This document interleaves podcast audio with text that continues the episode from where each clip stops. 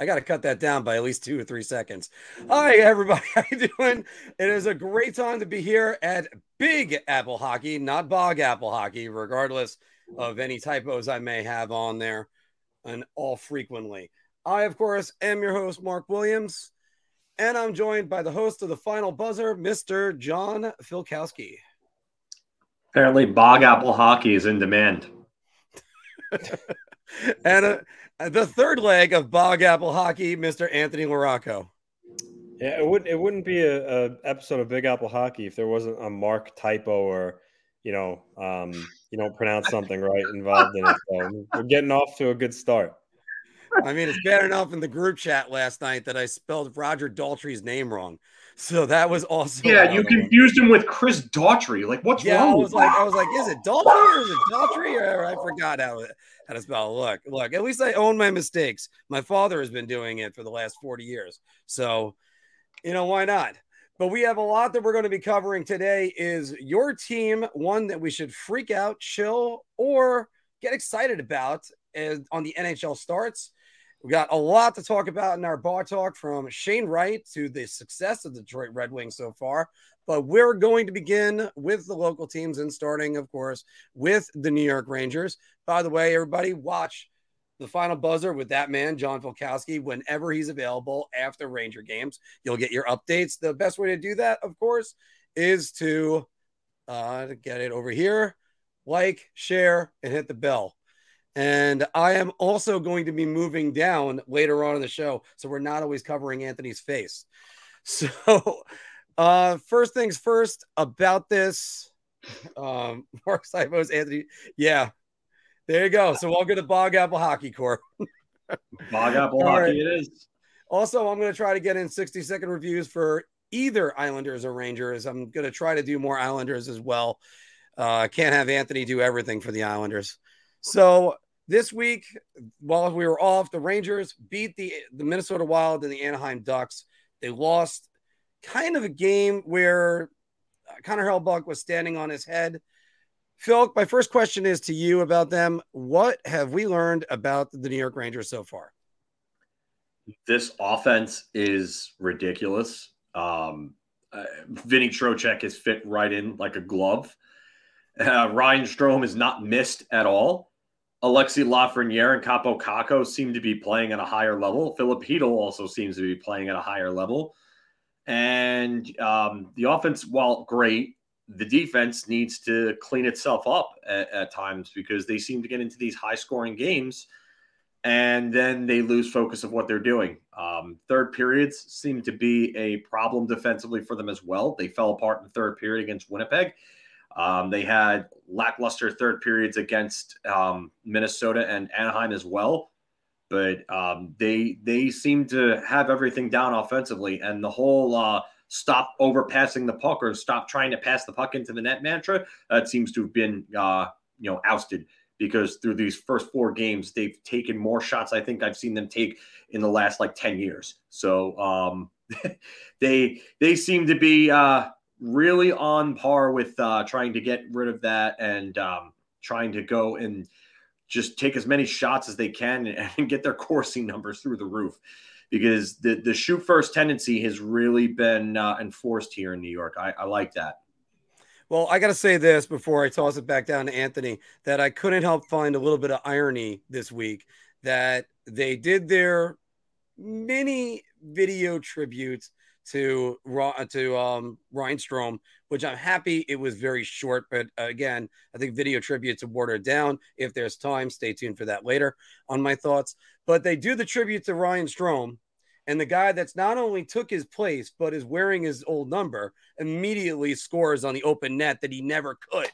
So is it unfair to say that? Maybe it's a little unfair to say that, but it's exactly what's different about this team already this year. Anthony, what have you learned about the Rangers so far? What do you make of them out there out of their hot start? Well, that they could they, they could certainly score goals and put up uh, and put them up on the board in a really quick fashion. Um, I think I learned when Igor doesn't start um, and Halak starts, um, I think that's going to be the challenge for him. Uh, not that he played bad against Winnipeg, but it just you know figures the game he starts they lost, um, and also they got like Phil said, they got to clean up the defense. I mean, right now it's only three games, so really no need for panic. But Igor Shesterkin's save percentage is 905. Um, I, I, think you know when if they're going to play that type of defense in front of him, it's going to make his job harder. I know they'll tighten it up, um, but they need to a little bear down defensively because you know they're like the Harlem Globetrotters out there when it comes to you know their offense and scoring goals. But I would like to see them tighten up as a whole defensively, um, not make as many I mean, sometimes I think some of their defenders t- make quick decisions with the puck uh, rather than taking a little bit of their time and seeing what's there and rush into a mistake. Uh, but I mean, overall, how could you not like them so far? Three and one. Um, they look fast. They play with a lot of pace. Uh, they score a lot of goals. Uh, I think as the season goes on, they'll, they'll, you know they'll steady out defensively, and then you'll probably see most definitely see the Igor that you're really used to seeing last year. But um, no, but no real overall surprises so far. I can't say that there's anything that's transpired in their four games that has shocked me. Um, but I, I think uh, they're you know they're proving that they're going to be able to score a lot of goals, and it's just going to be a matter of you know how many goals they keep out of their net when Shesterkin's not in, and and or their defense, you know, trying to really clean up some aspects of their game. And uh, just before I toss it back to Philip for one more thought, the uh, we're talking about the defense and the 905 save percentage, but some of those shots he's facing, like the there were three times he was one on one with a shooter against Anaheim, and one of them was a one timer from across the yeah. slot. And uh, I believe uh, Valiquette calls that the is it the Royal Road? Um, Phil, I'm not sure. That he calls it when you pass it across the middle like that, the slot line. It, that it dramatically like increases everything. Yeah, they were they were Bill Pidto ended up referring to that as like the hot zone before, and a lot of the goals that Igor has been scored on have been in that quote unquote hot zone. Um, the the Frank Vatrano goal as um, not Vinny Trocheck, but the Frank Vatrano actual Frank Vatrano goal. I was going to say, Phil, Frank Vatrano scored the first goal for both teams. It was amazing. Yeah, it was that was the first time that ever happened in NHL history, apparently. But um, yeah, so uh, that little hot zone. I mean, Vatrano had a shot through a screen. Uh, Ryan Lindgren, who did not have a good game for them the other night uh, against Anaheim, just basically flat out screened Igor. Um, I, am not too worried. Um, I mean, Adam Fox even acknowledged that the uh, the defense was bad and needed to be better, and I, I think they will tighten up. I, I, think a lot will get on them for that.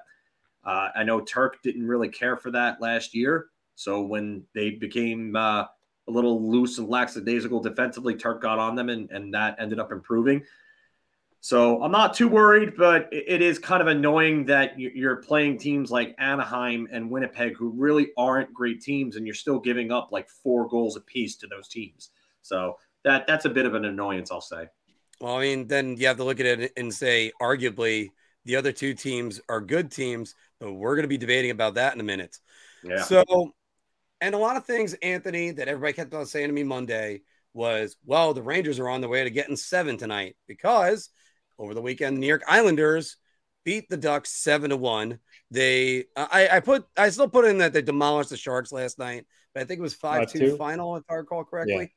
Yeah. And um, really more a powerful third period from the Islanders. They were just a better team all night, and it just caught up.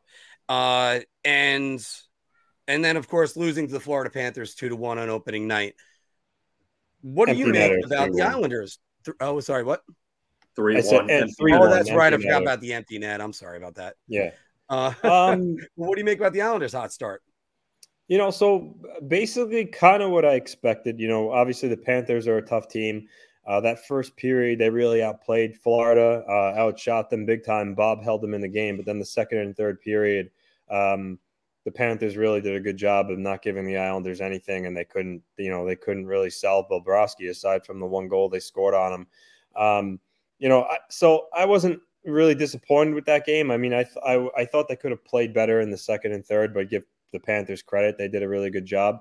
Um, and then as far as the Ducks and the Sharks, look, I'm happy they exploded for seven and five goals, uh, but they're also, you know, they're also really bad teams. Um, and some of the, you know, the fans and all things Islanders, you know, I make posts saying, you know, pump the brakes.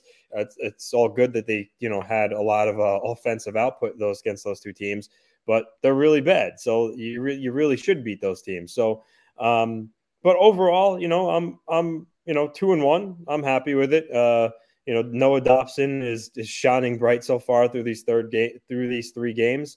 Um, he has four points. Uh, only Adam Fox is the only defenseman has more than him right now at five. So he's really picking up where he left off last season. Um, and then obviously Ilya Sorokin, Mark, you just flashed his numbers down there. You know, he, he was great in those first two games. Um, and then also too, Oliver Wahlstrom, you know, he, he missed the first game because he was coming back from an injury. Um, and if he could, because he, he had a little hot streak last year where you're like, oh, wow, he's really breaking out. But then he kind of, you know, tailored off. And I don't know how much of that was with, you know, Barry Trotz or him in his own head, but um, he's looked great these, since he got back in the lineup. Um, you know, Phil referenced uh, last week that aside from Brock Nelson, Wahlstrom's one of the guys on the team that can really beat goalies clean with his shot. And his two goals yesterday, one right off a of faceoff, he ripped, and then the other one kind of a broken play, but he he, he really put that in a spot where Reimer had no chance. Uh, so if Wahlstrom can continue this play and then maybe work his way up to Barzal's line, that would go a long way for the Islanders this season. So I'm encouraged with Wally's start. And, you know, I think he's, let's face it, I think he's, I don't want to put words in his mouth, but it seems like he's a lot happier that Trotz is gone. I, feel like he, he has more freedom and he's going to play a lot more loose, not be afraid to be stapled his ass on the bench if he makes one mistake. Uh, so, yeah, uh, so far so good. I'm curious to see what they could do against the Panthers and the Lightning this weekend uh, before. I mean, they have the Devils prior to that, but that's going to be a test playing the Panthers and the Lightning this coming weekend. Yeah, because you know, Phil, let me get your thoughts on the Islanders.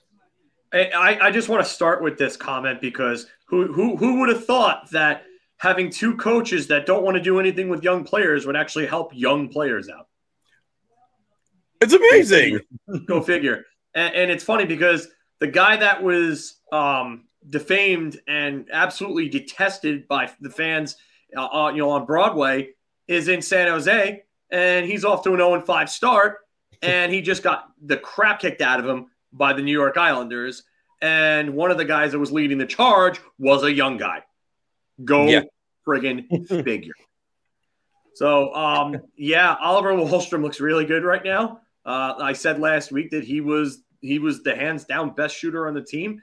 He leads the team in goals so far. The, the best thing to me that I've seen about the Islanders so far to date is that they're getting offense from all different players. Robin Salo's got what two goals already? Yeah.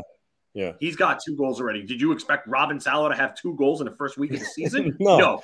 Yo. T- show me someone that would have told you that, and I'd show you a liar. so, um, but Robin Salo's been good for them. That, that that's a big thing for them. Oliver Wahlstrom obviously has been great for them. Noah Dobson. What else is there to say about Noah Dobson? Noah Dobson's turned into a star. He's here. He's here. The time is now. He's been great. Ilya Sorokin. I, what else is there to say about him? He, he's he's a guy that he should have been eh, probably a finalist for the Vezina last year, but you know, on a non-playoff team, they weren't going to give him that type of recognition. But he he had the numbers for it last year. He's got the numbers for it this year so far. Very early still, but um, he. I mean, that's really impressive considering the way that he's played in in uh, in his starts so far. So, um, I, I like what I've seen from the Islanders. And you know, we were talking about Lane Lambert and how Lane Lambert is not Barry Trotz, and although that you know I didn't say that he was going to end up being somebody like Todd Reirden, who was just going to fall flat on his face and was really just a protege that wasn't going to be able to make it on his own. But Lane Lambert seems to have allowed them to go out and do their thing offensively. And uh, yeah, I think we're losing Anthony here for a second. No, no. We'll keep we'll keep going. Oh, we'll, we'll, we'll, we'll, keep going, but yeah, but we um, I, I think Lane Lambert is letting them do their thing, and and I like that because there are some players that have been held back by Barry Trotz offensively. You could probably ha- say Matt Barzal would be one of them. Oliver Wahlstrom would definitely be one of them. We all know about the problems with Wahlstrom being in Trotz's doghouse. But I, I like what I've seen from the Islanders so far. They're again, Anthony's right. You got to pump the brakes a little bit because they've had two big offensive games against two bad teams. San Jose, you know, obviously really bad. Anaheim, not a good team, probably not going to make the playoffs. But I like that the fact that the offense is not just coming from one or two guys, it's coming from a host of them. And they beat the teams that they're supposed to beat. Florida was a tough loss. but Bobrovsky played well.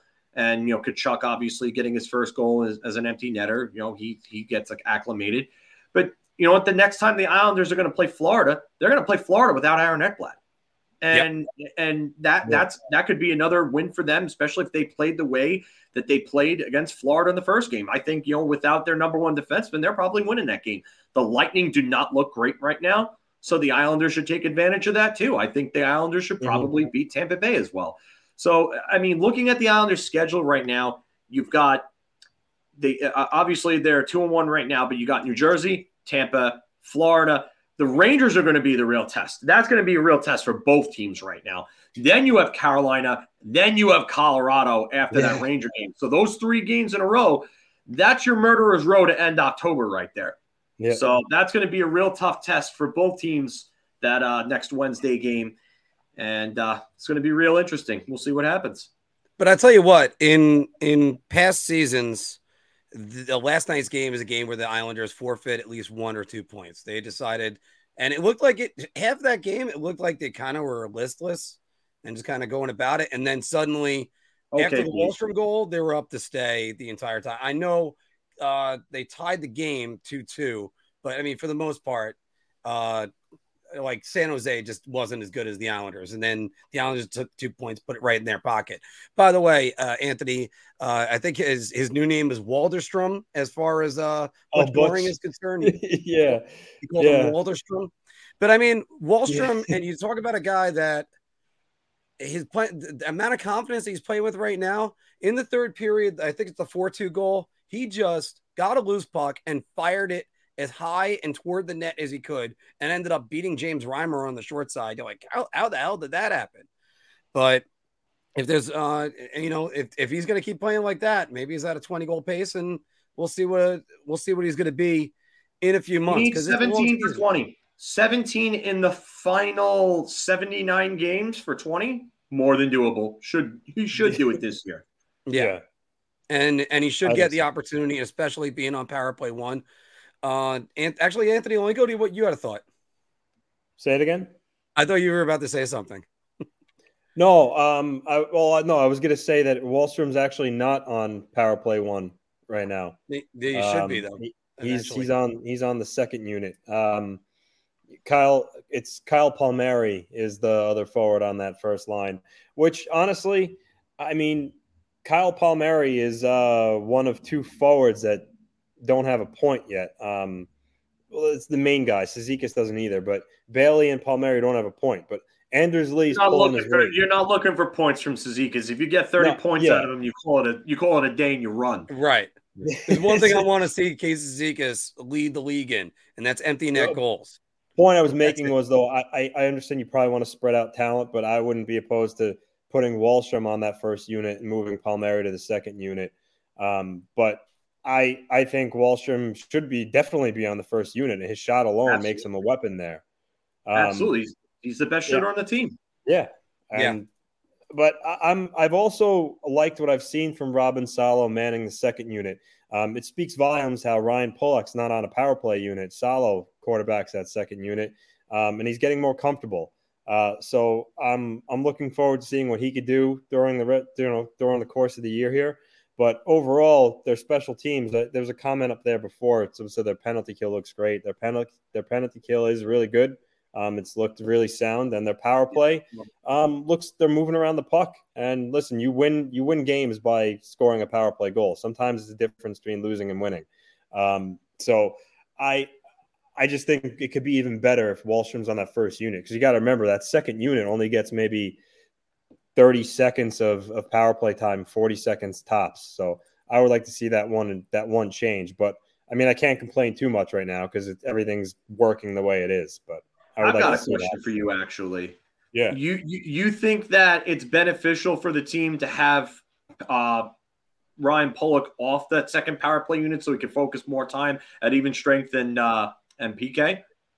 That's that. I mean, that's what it seems like. Um, I feel like at this point they're starting to accept the fact that Ryan Pulock is actually becoming more of a defensive defenseman than an offensive defenseman. And when he came up, everyone thought with his big shot and oh yeah, you know that he skates pretty well for That's a big man, that he would he'd be more of an offensive guy. But you know, since Trotz took over, you know, he really he really grew into his game and found himself by becoming a shutdown guy. So um, yeah, taking him off the power play, you know, gets keeps him more fresh for five on five and playing against other teams' top lines.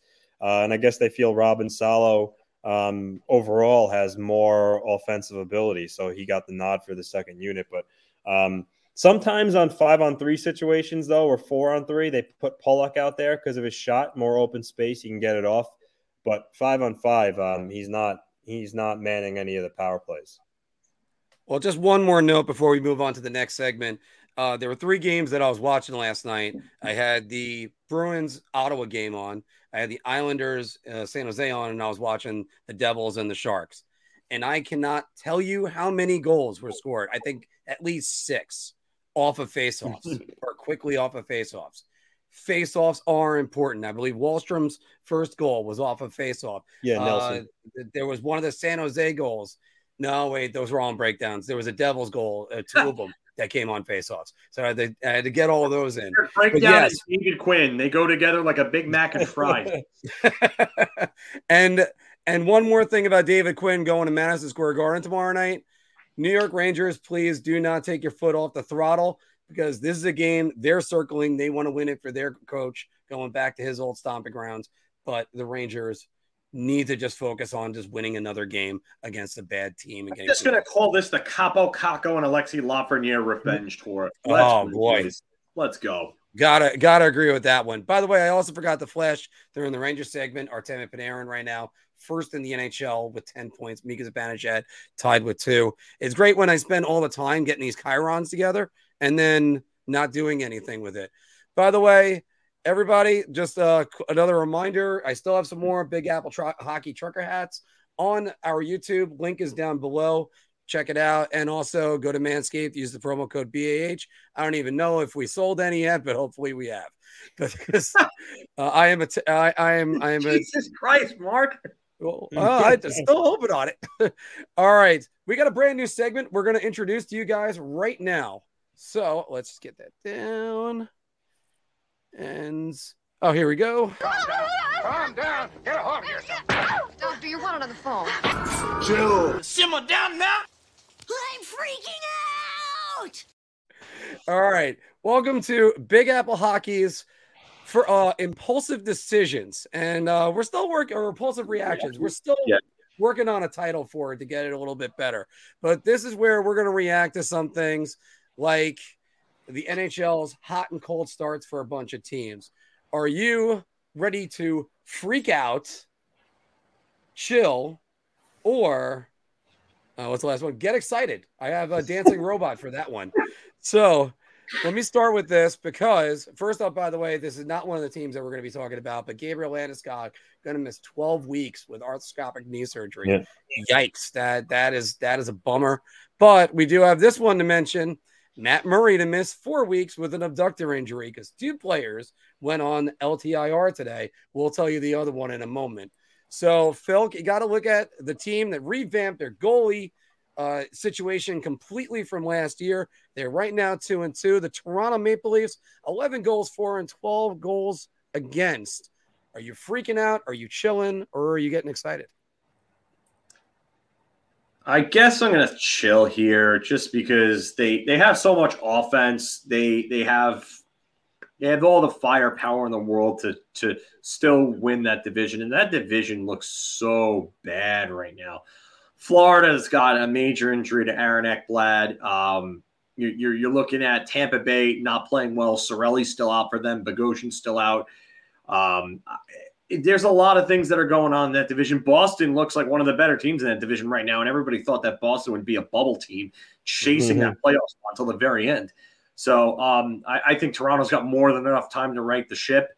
Um, I do worry about their goaltending, though. Their goaltending sucks regardless, uh, even with Murray out. So I don't know. Maybe this can open up a, something for a prospect to come up and maybe do something for them. But uh, I don't. I don't trust Ilya Samsonov as a, as a starter. So I'm just going to stay chill right now. I'm I'm chilling too. Um, as embarrassing as that loss to the Coyotes was the other night, uh, which by the way, did you see a crazy stat? The Coyotes have gotten at least a point in Toronto. Um, 2000. Yeah, Yeah. it's just uh, it's just crazy. Um, but I mean, listen, there, there we all kind of knew what was the situation was going into the season. Murray and Samsonov, not really a great tandem, and now to make matters worse, Murray's out for you know at least a month, so they're rolling with Samsonov and Kallgren.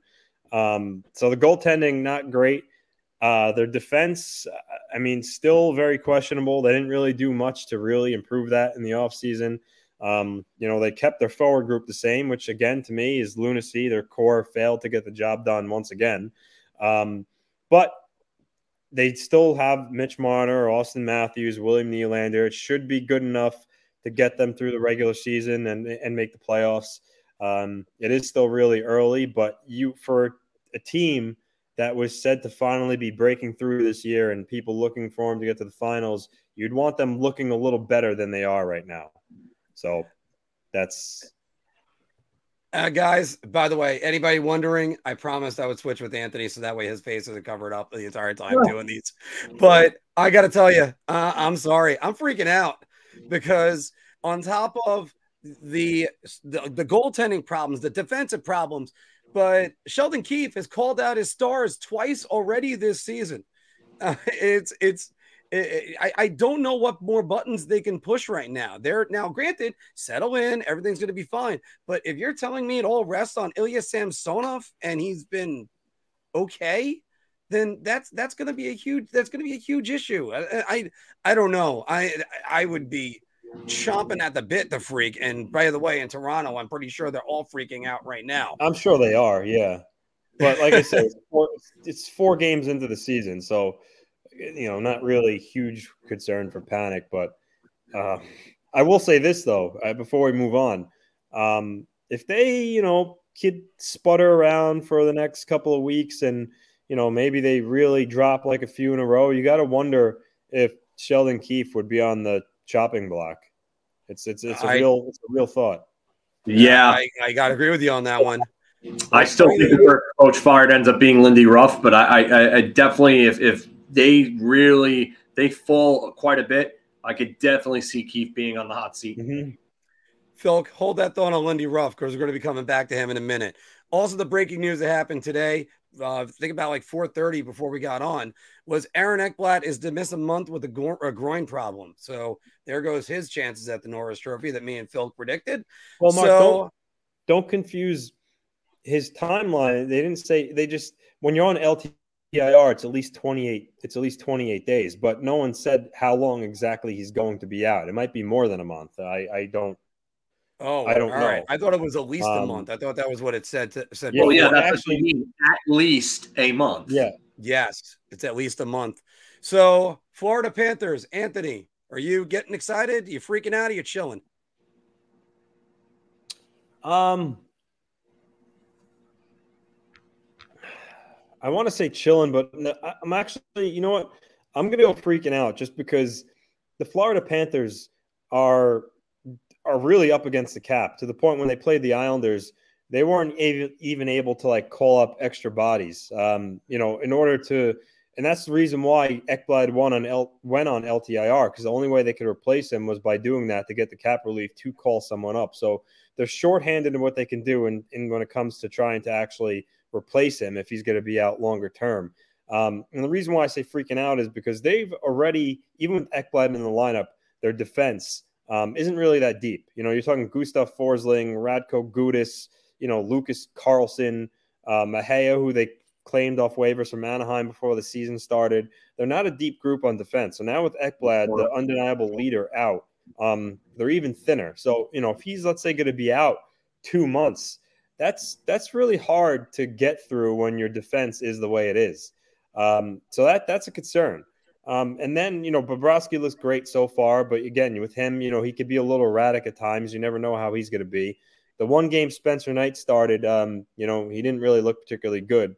Uh, so I don't know. The Panthers do have some question marks. Uh, I, I still think they will get through this and you know make the playoffs and you know do their thing. But uh, right now, I'd be a little worried if I was a Panthers fan. Phil, I'm looking at their schedule. You've got the next game is against Philadelphia. They lost 5 3 last night to Boston, and Marc Staal got absolutely walked by David Pastrnak there. Uh, you're talking about their defense being bad. Marc Staal doesn't belong in the NHL anymore. I'm sorry, but he needs to go. Um, you got Philadelphia uh, actually tonight, and then you have uh, Tampa on Friday. You don't know what you're going to get from Tampa right now. You got the Islanders on Sunday, Uh-oh. and I, I think they're going to lose that game. Chicago, they can beat. Philadelphia, what do you? Are we getting Tortorella and the kids? You know, still you know playing over their heads. And you got Ottawa, who's a real up and down team from what it seems like. Seems like they could let up five goals and then they could score five goals. So um, I'm probably going to freak out a little bit here because, like Anthony said, the, the defense is really bad. And not only is Aaron Ekblad out, but you got to remember Anthony Duclair is out too. So, mm-hmm. I mean, their offense is still pretty deep without him, but you're losing a guy that could score you anywhere from 20 to 30 goals in Duclair. And you don't want to be losing any more guys like that, especially when your defense is that bad. They don't have an answer. And I don't think anybody's really available yet. Jakob Chychrun's not going to be available yet. And I don't think they could really, they don't have one, the resources to do it, or two, the ability to do it cap wise, because once these two come back, they're over the cap. Yeah. So um, I, I don't I don't know if there's an answer for Florida until the trade deadline, unless they're they're sending some sort of salary back, some significant one. When I prepped this episode this afternoon, it was a chill. It's a freak out now. You're losing Aaron Ekblad, who is your mainstay defender. You're you got a brand new coach trying to instill a whole new system in because let's not forget Paul Maurice is there, and Paul Maurice has been good, not great as a coach. He's done. He's he's been to the Stanley Cup Finals once. That was about it. But that was even even that that was almost 20 years ago. The, this is I don't know. This could be a recipe for disaster. And and they're not the only team in that division, but we're going to get on to that in a minute. So the next one you mentioned it, Philk, is the Philadelphia Flyers. And they're 3 and 0, 11 goals, 6 assists. And this is where I'm going to use the chill on the opposite side. I'm going to start it off. I'm going to say, chill, don't get too excited. You're still going after Connor Bedard with this team because it's just it's it's just that simple with them. I I, I Tortorella's got the plane over their heads, and right now Carter Hart looks like an NHL goalie again. I got to credit John Tortorella because that's what John Tortorella does. Can he get this the full season for him?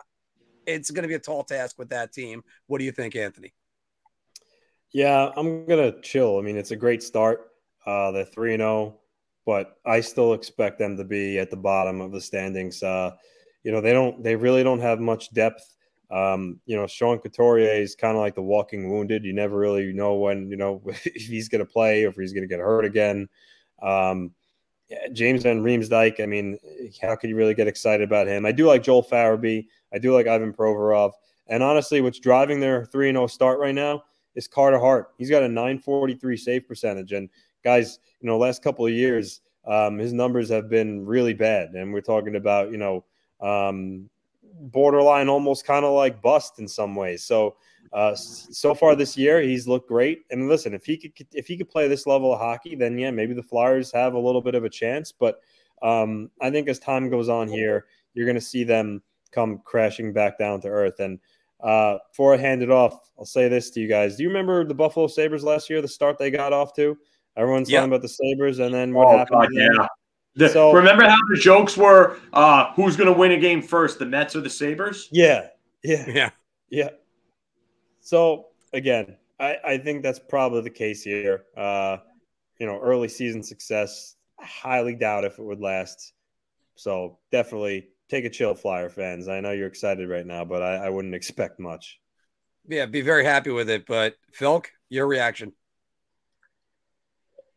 I'm gonna I'm gonna say chill as well. Um, but I think they're gonna surprise people because I think although the numbers are probably not going to be well overall, I think they're going to be in a lot of games that people don't expect them to be in because Tortorella is gonna he's gonna demand that they they play hard. Um, if they're a team that's looking to tank, that ain't happening under Tortorella. Tortorella's got too much pride to let that happen. So if they're in the Bedard sweepstakes, it's just because the other teams beat them and they they lost all those close games that they don't know how to win because they're a young team. Um, but Tortorella is not going to let them go out there and half-ass it and mail it in every night. So, um, I mean, you got to like what you've seen from the young players, but again, young players, hot start. They're going to run into teams that are, are going to toss them around a bit, and they're going to they're going to have to learn. And this is going to be a learning year. So, um, I would show Flyers fans. Phil, going right back to a guy you were mentioning before, Lindy Ruff and his team, the New Jersey Devils, eight goals for, 12 goals against. What do you think? Like I want to say freak out just because I, I, I don't think it's going to get better, but I think this is kind of what they are, just because they don't have the goaltending to do it. And uh, they you got Vitek Vanacek to uh, address a goaltending situation in which you needed a legitimate front, uh, legitimate top end starter, and they didn't do that. Their defense is still pretty much at the same. Their defense will be better in a few years when guys like Luke Hughes and everything come up. Um, yeah. But it, right now, this team is what it is. It, it, um, they're they're going to get into games where they're going to lose probably three to four, four to five, maybe even six to five some games, and that's just what it's going to be. You could look at their look at their goal totals so far: eight, four, 12 against. I mean, I, yeah. I think it's kind of indicative of what their season's going to be. So um, I want to say freak out, but I also want to say chill because I think that maybe some of their fans might have had expectations a little for a little more than what they should have had going into this season because he added guys like Palat and Vanacek. But I don't know. I, am overall I'm going to say chill, but I would lean a little more towards freak out too, just because you know it, it, it's not going to get any better. I don't think. Anthony, who do you got? Um, I'm going to say I'm going to say chill.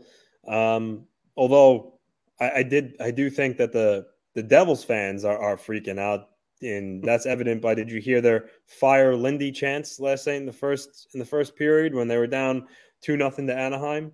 No, um, I didn't. Yeah, they're, they're, I, I was watching going, the game. I didn't hear it. They were going full on meltdown in the first period when they went down two nothing. Uh, they came back and won. Thankfully, I think they would have burnt the the building to the ground if they would have lost. But hmm. um, I mean, they have they have enough talent with you know Hughes and Bratt and Palat, uh, Mercer. You know, so I mean, their defense still isn't very good, and their goaltending with Blackwood and Vanacek isn't good. But um, I think they are better than what they've showed so far. Um, however, I never bought the hype about them. Oh, you know, they could push someone in the metro. I don't think it's close to that yet. No. Um, so for that reason, I'll you know I'll I'll say chill. But um, again, the Devils fans certainly aren't chill right now. They're freaking out. Well, one thing we were all in unison about was picking Calgary to go to the Stanley Cup Finals, and the other thing we were in unison about was Lindy Ruff is going to be the first coach fired. Uh, if I'm a Devils fan and I'm looking at them upgrading their team as much as they have the last two years, and Dougie Hamilton certainly being invisible right now, I'm freaking out, and and that's for sure. They, there is a lot of work that the Devils need to do. I mean, just to make the playoffs, I, I I don't have Lindy Ruff making it to Thanksgiving. That's how how much I think they're going to just go to Andrew Brunette because why wouldn't you? The guy was just up for Coach of the Year last year, so I don't know if that's going to happen, but it's still it's what Lindy Ruff does. It's the the team uh, can put up some put in some goals, but they're not that great defensively, and I'm starting to really think his entire career was just thankful to uh, Ryan Miller and Dominik Hasek, and I'm not trying to rip uh, Lindy Ruff that much, even though that's pretty condemning statement now that I really think about it. But it's out there for the internet now, so now I really can't do anything about it. Got to go to the other team that's right behind him, guys. Columbus Blue Jackets. Like that's a team that everybody was starting to go. Well, Johnny Gaudreau went there; they're going to be better. Patrick Laine is staying. Uh, you know what? I'll feel this one first. Uh, I'm going to chill on them. It's funny. They're worse than the Devils, but I'm going to chill on them because their expectations couldn't be as high as what the Devils were. That's just what my take on that is. Phil. I mean, you have Patrick Laine and Jonas Korpisalo on injured reserve. They don't have a great roster.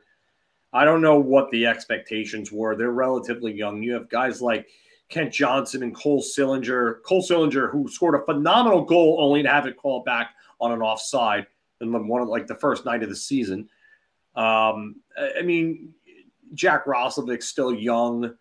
They, they've got some young guys that they're they're depending on, but overall, this team really doesn't give you much to get inspired about. So I'm I'm just gonna say chill, just because I don't think the expectation should really be there for a team that really doesn't have anything to write home about.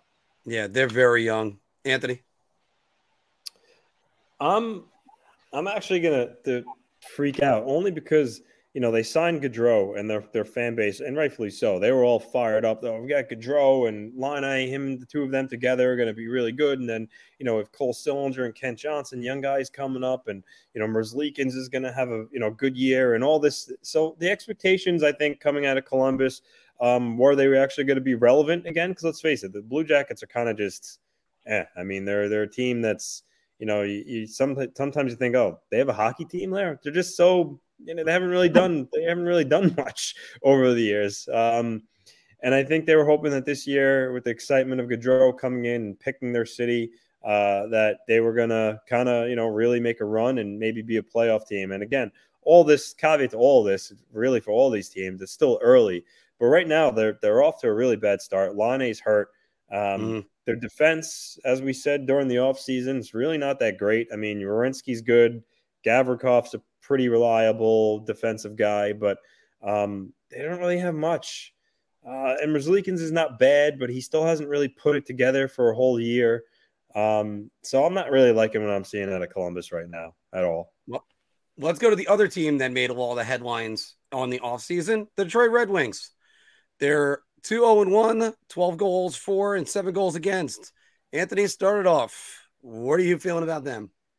I'm actually going to get excited about them. Um, I think they ha- they have a good young nucleus. I mean, Larkin, uh, although his you know he can he can become a free agent this year, so I don't know what's going to happen with him. But Larkin, Raymond. I mean, unfortunately, the news that we talked about before we went on the air about Vrana, um, guess he has some sort of issue with something, and you know he's going to be away from the team while he gets assistance. But um, he's a he's actually a really good piece for them, a good ad. They won that trade with Anthony Mantha. Um, you know, obviously led by Mo Seider. He's a monster. Um, just, David Perron they added. I, I like Stevie Y's pushing the right buttons there. I think they got a good future. Again, it's early. Wheels could certainly fall off the bus here, but um, I, have liked the way they've played. Um, and again, I, I, think they they got also solid goaltending. You know, Husso was a little bit of a question mark, was kind of came out of nowhere in St. Louis, uh, but he's been solid for them. And if Nedeljkovic could play like he did when he was with Carolina his rookie year, that solidifies him even more in the net. Um, but I don't know. I'm not ready to say they're going to make the playoffs, but I like what I see right now, and I think Red Wings fans should be happy about the future. Phil, I'm gonna get excited. Um, I uh, and I'll and I'll I'll give with the caveat that their schedule is pretty soft for this month. Oh, um, oh, Phil, Phil. By the way, that's going to be covered in bar talk. Yeah. So um, they they've got they they beat uh, they beat Montreal three nothing to start off. Then they beat Jersey five two. Lost to LA the other night on Monday uh, five four in overtime. So they've gotten points in all three games, but the rest of their month is Chicago, Anaheim, New Jersey again, Boston, who's a meh team, Minnesota, who's looking meh as well, and then Buffalo, who's another, you know, on the rise type team. So, eh, you know what? I want to get excited because I do think that their play is sort of indicative of what I think that they could be and they've got this line called the Redwood line, and it's mm-hmm. uh, a bunch of guys that are like an average height of like six foot six or higher. It, it, it's it, it's just stupid, stupid size. These guys are just gigantic. That's why they call them the Redwood line, and um, they've got some talent, uh, including Soderblom. Uh, really, really, really good young player with a lot of size there. But um, Obviously, you talk about Lucas Raymond, Moritz Seider, who I think is going to get some serious Norris consideration this year. Um, I, I, think that they they're going to make strides. I, I think they're going to challenge, maybe even get that last wild card spot. I think they have the composition and team to do it. The X the X factor is really Husso. What are we going to get from Husso? So I'm going to get excited. You know what? I was actually thinking about chilling, but I'm going to get excited too. Uh, this has been sort of a long time coming in their rebuilding plan. Yzerman sort of took him to another phase. And I, I like what I see out of them so far. They're going to have a solid goalie in net every single night. I think they they tightened up their defense a little bit more. It's not going to be so porous. So they they can actually you know make some waves. Another team that made waves in the off season, the Ottawa Senators, and uh, one and two, 10 goals for and 12 against. And I'll start this one over for you guys. I'm going to tell everybody they got to chill on Ottawa right now. Uh, and it's not because I don't have a lot of plenty of senators on my fantasy teams because I got Drake Batherson, who was great for me last night, and uh, uh, Forsberg, the goalie, who is eh, all right. But Anton Forsberg, there you go. I had to stop myself and make sure I didn't say Philip, and and it was uh, it's just it might as well have been Philip Forsberg in the net to be honest with you. I mean, he's been looking about, looking behind his shoulder more than I can't come up with a metaphor right now in the amount of time that we have. So let me just turn it off to you, Phil. What do you think about the centers? Chill. Uh, I I think people were buying a little too much into DeBrincat and uh, Giroux going there. It, it, yeah, that helps the offense, but their their defense is still bad. I mean, they they still don't have a great unit. I mean, Thomas Chabot is really good, but and and then you have some other you know young defenders. You you, you have guys like uh, Erik Brannstrom, um, and then. Uh, you have, I mean, Nikita Zaitsev is one of their guys. Like, really? And then uh, Jake Jake Sanderson, like you, like he he's young, he's a rookie. You you you you hope that he comes up and he plays well. But you still got Nick Holden, Artem Zub, like the, Travis Hamonic is supposed to be one of their premier guys. Like, it's not a great unit. It's really not. So um, overall, I'm not a great really, unit in 2015. What's that? It was a great unit in 2015. Maybe. I mean, Zub really was never any good, and Zaitsev was never good to begin with either. That's true. But um, but uh, yeah, yeah. I don't know. I don't trust their goaltending. I don't trust their defense. Uh, I'm not freaking out just because of the fact that they're still a young team and, they're still a few years away. But I'm I'm just gonna say chill. Just if you if the expectations were higher than than you know what what you're seeing so far, I think that was your fault for buying a little too much into the hype. But mm-hmm. um, Ottawa, I, and I don't agree with this at all. Nobody has a better top two lines than Ottawa. Oh no, there's lots of teams. I think that got. There's lots of teams with the better top two lines than Ottawa. I think yeah. your team is actually one of them, Pete. Yeah. All right, Anthony, what are you thinking? Uh, I mean, if they had a better, if they had better defense and better goaltending, I, I would get really excited about this team. I mean, Brady Tkachuk, Tim Stützle, DeBrincat, Giroux, Josh Norris, Drake Batherson, Shane Pinto. They could, they got they got a good group with with a good future. Um, but as Phil referenced, their defense leaves a lot to be desired. Um, and Anton Forsberg last year, I think had like a 920 or 921 save percentage. On a bad team, that's actually really, really respectable. Um, so far this year, he's been eh. Cam Talbot's on the shelf. Um, I know when he comes back, he'll definitely be involved there. But um, I think I just think they got too much too much of an uphill battle to really deal with their defense every night, um, and their goaltending still a little shaky. But I really like their forward group, and if the Atlantic didn't have you know upcoming teams like Detroit in it on top of the mainstays and Florida and Tampa Bay and Boston, I would say maybe they can even make a push, but not with that defense and goaltending. Um, but I'm not going to freak out because I really do like their forwards. I, I would say chill, Sens fans another year or two make some additions to your D and and watch out. We only got two more Easter Conference teams, then we're going to go to the West. We only got five of them because we got to get to our bar talk too. But the Buffalo Sabres right there next. Anthony, getting excited about the Sabres at two and one? No, I'm not. Get, I'm not getting excited about the Sabres. There's only there's only one Buffalo team I'm going to get excited about, and that's the Buffalo Bills. um, certainly not getting excited about the Buffalo Sabres. Um, I mean, Eric Comrie stonewalled the Oilers last night. Uh, I'm surprised that the the Sabres beat them. Um, but I mean, again, overall, I mean, I really like Tage Thompson. Uh, I like I like Alex Tuch. Cozens, Krebs. I mean, those guys are going to get better.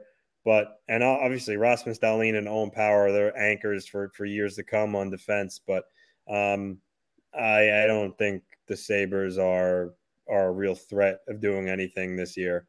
Uh, still a little too much work to do there, but so I, am not gonna say freak out because they they they got some good pieces, they got a good future, but um, I'm just chilling when it comes to the Sabres.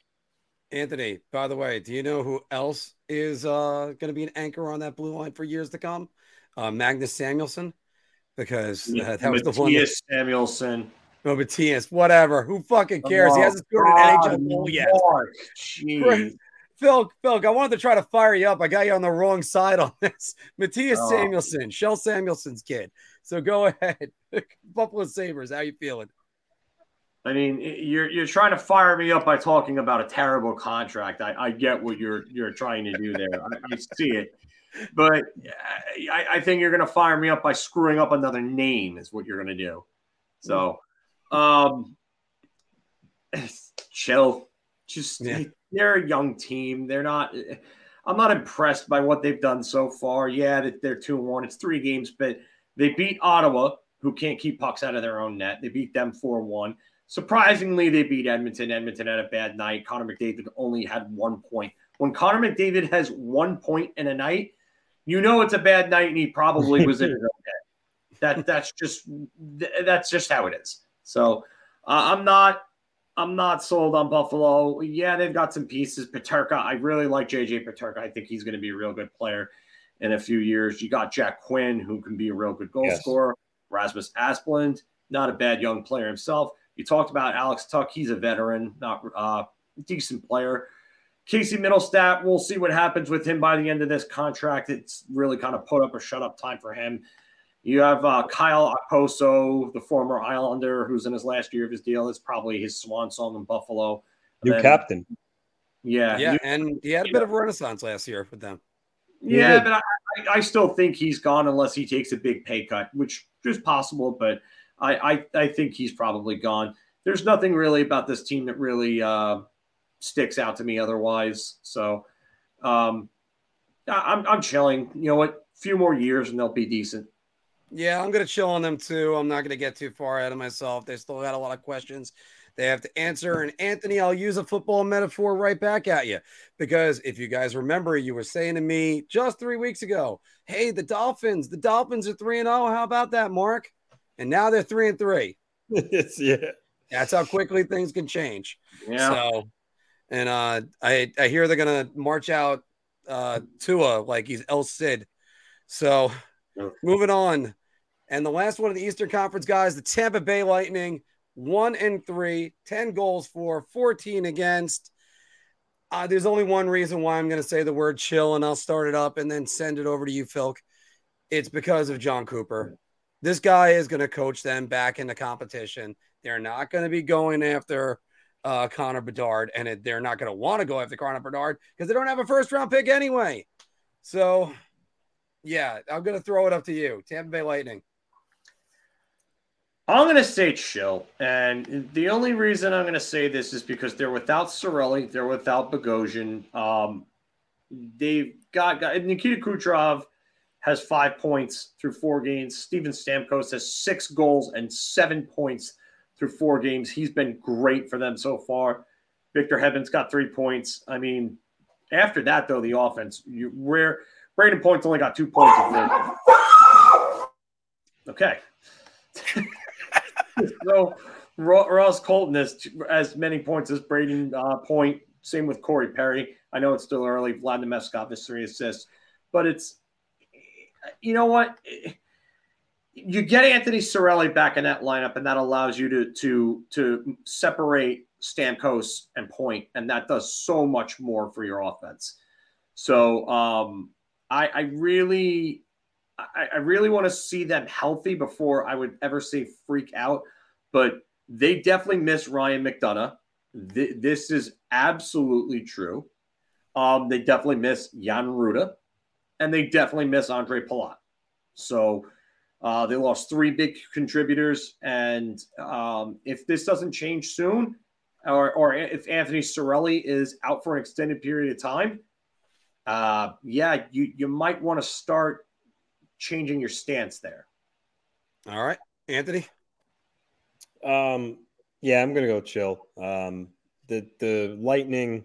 Yeah, that's that's accurate. Uh, it was my own doing. the, word you, the moved- words you, you left out was adorable, daughter. I moved That's, my that's got. I moved my foot and I hit the table and they thought someone was at the door. They're so dumb. Um, I would say chilling. You know, they're a veteran team. They've been to the finals three years in a row. The, the guys on this team know um, when to turn it up. It's the beginning of the year. Um, sure, they're still even going through the motions a little bit here. Uh, I think they'll be fine. They'll get Cirelli back. Um, I'm not worried about this Lightning team. It would take a catastrophic event like you know Vasilevskiy getting hurt or whatnot for them to really struggle. So um, yeah, ch- chilling, chilling for sure for these Lightning right now. All right. Let's go to the Western Conference. Like I said, there's only five teams that I had on there. We're trying to keep it to teams that there were some expectations for. So if they're like two and two, eh, we just kind of left it at that. But there are a couple that fit out of that mold. The Dallas Stars, guys, 13 goals for, three against. You know what? I'm going to say get excited about them. One thing you know, Pete DeBoer, his teams, they can start out good. They can have a great first or second season, sometimes a third. And then it's when it's year three or four, that's when the real problems come in. Anthony, Dallas Stars. I'm getting excited about them. Um, you know, Jake Oettinger has a one goals against and a 966 save percentage. Um, you know, there's a reason why they talked about him at the end of last year as an upcoming really good young goalie in this league. Know, a lot is said of, you know, Shesterkin and Sorokin, but Oettinger is going to be real solid for the Stars for a long time. Um, not to mention, you know, Jason Robertson and Roope Hintz, um, kind of the new age of the of the stars leading them forward. Heiskanen, Lindell, I got some solid pieces in the back end. Um, I I really I really like them right now. And if Seguin and Benn can just turn back the clock a little bit, I mean, then yeah, uh, watch out for the stars. Uh, I, I like their makeup. Mr. Fogalski. 3 0 so far. They've only let up three goals and they've scored 13. So they've got a plus 10 goals against, uh, uh, goal differential. And two of their wins came against Nashville, who I went on record as saying that they might have the best six man defensive unit in the NHL on paper. And to me, that's very impressive. And they've got a guy that was up for the Vezina last year. So um, I'm very impressed with Dallas right now. Um, their schedule for October uh, after this, you have Toronto tomorrow night, which I- I, think they'll beat Toronto because I think Toronto is just kind of in a little bit of a funk right now. They're going to beat Montreal. They'll beat Ottawa. I think they'll beat Boston. I think they're more than capable of beating Washington. And then the Rangers are going to be a tough test for them on the 29th. So um, I'm going to get excited here. I, I, I, I, you know what? We didn't want Dallas to have a, uh, a top 10 pick this year because then it would have to go to next year. But I mean, it looks like the Rangers are probably going to end up getting their draft pick this year because they're probably going to end up making the playoffs. And, and, this is a tough, tough division that they're playing in. But I'll tell you right now, if I'm if I'm a Stars fan, I'm pretty happy with the start that they had. And looking at the results for some of the other teams in that division, um, I, I think they're definitely capable of taking one of those playoff spots right now, especially if Jake Oettinger continues to be solid. Not that a one goals against and a nine six six save percentage are realistically continuable. So- no, no, that's Yeah. that's godlike. Let's take it That's that's that's Carey Price in 2006 World Juniors, or sorry, 2007, I think it was. Uh, 2007. any- yeah. See, I knew I had to fix that. Anthony, going to one of those teams that Phil mentioned that was in the playoffs in the Central Division, the Minnesota Wild. 20 goals against so far. Oh my goodness. And 12 goals for 0 and 3. What are you thinking? I'm I'm freaking out. Uh, I don't. I mean, Marc Andre Fleury. Um, you know, he's older. Is he finally starting to show his age? Um, very could possibly be it. Um, and then you look at they lost Kevin Fiala. Um, didn't really do a whole lot to replace him. Um, you know, Kirill the Thrill is amazing. Probably be you know maybe at a Hart finalist. Um, the guy's electric, but I mean, and Matthew Boldy, by the way, looks really good for them. Um, Yeah. If, Ro- if Yes. Rossi could take the next step, kind of like Boldy did, then that would help them a lot going forward. But I mean, I wonder are they going to get the same production from Ryan Hartman again? I mean, that was. I don't know if he's putting up the points he does if he doesn't play with Kaprizov. Can he do it again? I'm not. I'm not sure. Um, but overall, right now they don't they don't look particularly good, and I am concerned about them in goal. Uh, so I- I'm gonna go freaking out. But I mean, like I said, obviously there's still time for them to turn around. But I do not like what they see so far. Phil, You know what? Um I'm not gonna freak out. I'm gonna I'm gonna chill just because I think they're gonna rebound a bit. I don't know if they necessarily make the playoffs in that division. Um they've still got a decent defense corps with Spurgeon, Brodin, Dumba, Jake Middleton, um, Goligoski, and then Calen Addison's got Calen Addison's a point per game so far. Yeah. He has he has four points Four. he's looked to be the part. They, I mean, every every trade deadline rumor with with them, um, you know, they they wanted him. They wanted Calen Addison, and, and Minnesota was refusing to move him for anything. So um, good for good for him to step up. Uh, we haven't really seen anything yet from Marco Rossi. He's got no points. He's only played two games, but Matt Boldy looked the part last year, and he definitely Mhm. looks the part this year.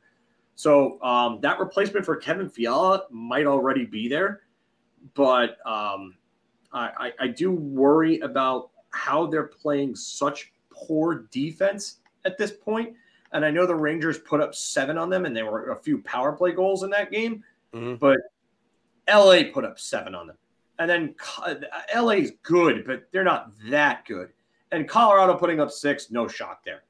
I mean, even with without Landeskog, they could still put up six on a team like Minnesota. So um, I'm I'm gonna chill, but it, it's there's definitely reason to be concerned about that team. I'm freaking out. And the reason why is because I picked I picked them to be good and to get in the playoffs, and Kaprizov is going to be the MVP, all this stuff. Oh, guys, 37 year old goaltender is what you're relying on right now. That's the line of demarcation. It's just cut it off. Right after that, everybody drops off. We always know that. It's just, I, I don't like it. I don't like it right now. And, and I, I know we got Granny right now saying, you know, give him some time. Yes, give him some time. And Dean Evason has done a great job with him. It could be, just be a bad start. After all, you know, I always put point to the 2014, uh, 2013, 2014 Rangers that were two and seven and one in their first month, and they were, were dreadful under Alain Vigneault. But I gotta go, guys. I gotta go to the team that I kept on pounding my desk, uh, just beating the drum. This team is gonna be sensational all season long. The Vancouver Canucks. Oh my God. I am not freaking out. I am on the ledge. Somebody talk me off the ledge. Uh, they can't. They're the first team in NHL history to blow a two goal lead in their first four games. So they go to Minnesota for their next game. Should they just spot them two goals to start and see how they're doing if they're trailing two goals? Phil, go ahead. Talk me off the ledge or throw You- me what? off. I mean, I've been seeing um, the comments in there. Uh, thank God we don't have JT Miller. Thank God JT Miller uh, signed his contract and, and can't be a Ranger or something like that. Uh, so I, I don't know what's going on with that or where that's coming from, but they, they do not have a good defensive unit. I mean, you, Quinn Hughes is great offensively, but he is just atrocious in his own friggin' end. Like, why? Why are we? Why are we looking at that unit and saying that that unit could do anything? You have Hughes not good in his own end. Ekman-Larsson used to be great offensively, was never good in his own end, is now worse offensively, and is even worse in his own end. Tyler Myers, terrible in his own end, horribly overpaid, one of the most overpaid players in the league. Tucker Poolman, okay. And then where do you, what do you have after that? Jack Rathbone, Riley Stillman, Kyle Burroughs. I mean, who got hit in the face the other night by uh, Evgeny Kuznetsov with a stick like he was Chris Simon. And mean, we're going to be talking more about that in a minute. Yeah, and there's just there's just uh, uh, this roster's not that good. it, it's not. I, I, like the Kuzmenko addition, and he's been great for them so far. But uh, there's there's nothing that screams to me that this team is going to make the playoffs. And uh, unless Thatcher Demko turns on cheat code mode, I don't know how they're making the playoffs with with playing defense like that and the unit that they have in front of him. Um. So wh- I forgot which one were you, freak out or chill? Um, I'm only gonna say I'm gonna go freak out. Screw it. I'll, All I'll right, there we go. Just uh, uh, you know what? I, I didn't have the expectations that many had for them going into the season, so I'm I'm okay with it. But if if I'm a Vancouver fan, I'm probably freaking out because your boy Bruce Boudreau eh, just doesn't know how to coach teams defensively, and that's the problem here. That's yeah. one of the big problems there. Anthony, you shoving me off the ledge, or or helping or talking me down? Um, I'm going to shove you off the ledge. No, I, I, I think actually, ah. I think, Lou, I think Lou would like to shove you off the edge. You'd be like, he definitely he'd, does. He'd like to yes. be the person to give you that, to give you that push, call you a dirty bastard on the way down. Um, but uh, no, actually, in in all seriousness, um, I want to say freak out, but um, I'm actually going to say chill. Uh, I mean, Elias Pettersson is on fire so far this year. I think he's got six points in four games. He's really producing. Um, you know, Bo Horvat's at a point per game right now. Uh, so they, they got they got a good forward group, um, but their defense is just holding them back. And you know, Thatcher Demko coming into the year, people talking about him about a dark horse Vezina candidate. Um, he has the talent. He just needs to find the game, but his game. But when he's playing behind that defense, it's a little hard. Um, Bruce Boudreau looked like a miracle worker when he took over from yet last year. Um, I don't think he's at fault, although if they keep losing, uh, he might be a candidate to go. But I think he's a good enough coach, and I think they are good enough at the forward position where they can kind of start to rattle off some wins here. But um, yeah, it, it's been an ugly start. We got two more we got to get through in about 90 seconds to get to bar talk because we're limited on time. But Anthony, I'm going to throw you up on one of your sleeper teams this year. The the LA Kings, 20 goals for, 21 goals against. They're three and two. Are what do you think about them? Hey, Mark, do you do you remember uh, Gabriel Vilardi? Yeah. First round pick in 2017.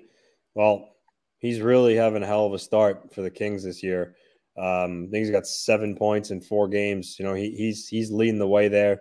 Um, Adrian Kempe is AKA Juice. He's playing really well. Anze Kopitar um, is still Anze Kopitar. Um, you know, they're goaltending. Jonathan Quick, uh, despite getting older, he's actually still, you know, not that bad. Um, their defense, I would like for their defense to be a little better than it is, but the Kings are a pesky little team here. You know, they they got they got those players like Blake Lizotte and I mean, Alex Iafallo has, I think, six points. He's over a point per game right now. Um, so they're just one of those teams. They kind of like sneaky good. Um, I think I think they're going to be a playoff team again. I don't even have Alex Turcotte back uh, on the team. I think he's still in the AHL. So eventually he's going to come up at some point. Um, Quinton Byfield, uh, I think you know, give him a little bit more time. I still think he's going to be a good player in this league. They got some good pieces. Um, we'd like to see him improve defensively, but I'm going to get excited about this Kings team. Philk. Uh, I'm going to say I'm going to chill just because, uh, you know what? I'm not totally sold on this team. I, I like what they're doing so far, but I, I, I'm not. I'm not completely sold. They beat Detroit, who, yeah, I was kind of high on, um, but I, I, just don't see a whole lot in this team that that says for me that there's something that I should get excited on. Maybe they catch one of the final playoff spots, but they lost to Vegas. They lost to Seattle, which was really interesting. They beat Minnesota, but Minnesota's been letting up goals left and right. They beat Detroit. And then they beat Nashville, who's really been underwhelming so far. So their schedule has been their schedule's been kind of weird. They've beaten a couple of teams that have been underwhelming, and then they lost to a very underwhelming team in Seattle. And you know, next up they have Pittsburgh, which is going to be a real test for them uh, tomorrow. And then you have Washington, Tampa. You don't know what you're going to get. Winnipeg, you don't know what you're going to get. They could probably beat Toronto and then St. Louis to end the month. and I think St. Louis will probably end up beating them. So I mean, they've got a an okay schedule, but I, I and I do like Fiala there, but I, am not really sold on this defensive unit. Like this defensive unit doesn't really do anything for me. You know, Doughty is he's still decent, not worth nearly worth eleven million dollars, but um, you got him, Matt Matt Roy, who I'm not really like too high on. He's all right. Sean Walker, Sean Durzi, but there, there's nothing really special about this unit. I mean, they're playing well for what they are, but I wonder how long that lasts for. So that's why I'm going to say chill. I'm going to go. I, am actually going to go with chill too. Uh, I'm going to wait and see what they're going to be doing. Uh, there's the chill guy, and I just I just wonder. I know they got good goaltending. Cal Petersen isn't isn't a bust.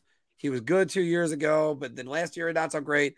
There might be a little bit left with Quick. You got two good defensive centers. That number that that 21 goals against is alarming to me. That that's that's something I just I look at and go, I would get excited if it wasn't for that. Let's say if that was 11, I'd be excited, but that that 21 is hard. And this guys is going to go pretty quick. But the San Jose Sharks 0 and 5. Phil, there's your boy. There's David Quinn. He's just sitting for you. Go get him.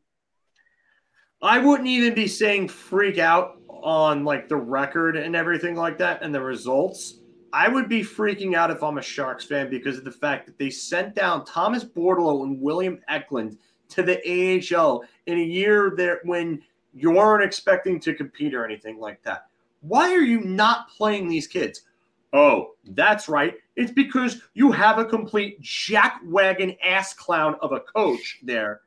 And that's why these guys are not playing in the NHL right now. Oh, oh, hey, we have two top prospects that we could develop that have been playing really good, look pretty good in the preseason as well. But hey, we're not going to play them. Why? Because David Quinn. Da, da.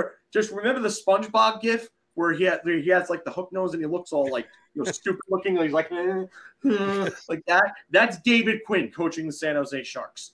That is David Quinn coaching the San Jose Sharks. He could give you how to coach an NHL team like a dummy 101. Seems like he hasn't learned a damn thing from his interview on uh, Cam and uh, Strick, where he basically took zero accountability for everything that happened with the Rangers and blamed everything on the players. That guy just simply does not learn his lessons. So yeah, I'm freaking out and I'm waiting for him to get fired by the end of the year. I hope Anthony, for by the way, Phil uh, Phil's book that he mentioned, it's it's coaching like a dummy, not coaching for dummies. So Anthony, go right yeah. ahead. Mark, I'm getting excited because I mean, how could you not? Connor Bedard's going to look great in the teal. So if you're a Sharks fan, you're all fired up right now. Um, I mean, uh, no, seriously, I, I guess I'll go chilling it because I don't know how how much expectations Sharks fans actually had. So I don't really think there is really all that reason to freak out. I think this is kind of expected. Um, you know, obviously David Quinn behind the bench, it's a really questionable decision. Uh, but I mean, in all really though, they could end up with Connor Bedard, possibly. And then you got Willie Eklund and Bordeleau. So there's some good pieces there. But as for this year, I mean, it, it might be pretty rough. Um, they don't really have much right now aside from Meier and Hertl. I mean, Logan Couture is not the same player he was. Um, I mean, Barabanov, uh, Nico Sturm. I mean, yeah, it's what do they have? It's, it's yeah, it's not. Well, they got Erik, they got really Erik Karlsson who's on a bad wheel. Yeah, I mean, then defense, Erik Karlsson and Vlasic are not nearly the same player. I mean, Mario Vlasic Ferraro actually looks like he's looked in years so far. oh, I don't. I'm. Yeah, this Sharks team, it's gonna be a, it's gonna be a rough year. It's gonna be rough. And Sharks fans, we got more bad news for you coming up in Bar Talk, which we are going to get to right now because I'm gonna make mine real short. I'm freaking out. I watched them versus the Islanders last night, and they got what? I don't know. I know they got, I think Marco Sturm's kid. Is that Marco Sturm's kid or something like that? No, he's not related. Oh, okay. Then then they got nothing. I I don't I don't know why any any Sharks fan would get excited besides, as Anthony said, uh, Connor Bedard. So I mean, poor Mike Grier is sitting there going, "What the hell did you give me, Doug Wilson?" So, guys, that is our first ever um Impulsive our first ever Big Apple Hockey's impulsive reactions. Uh, we're still looking for another title. Feel free to throw it in the comments below. And uh, next next one, we're going to keep it a little bit shorter. But we had to talk about hot starts today, and there was a lot of conflicting hot starts because some teams didn't want to play that well all the all the like last week and such.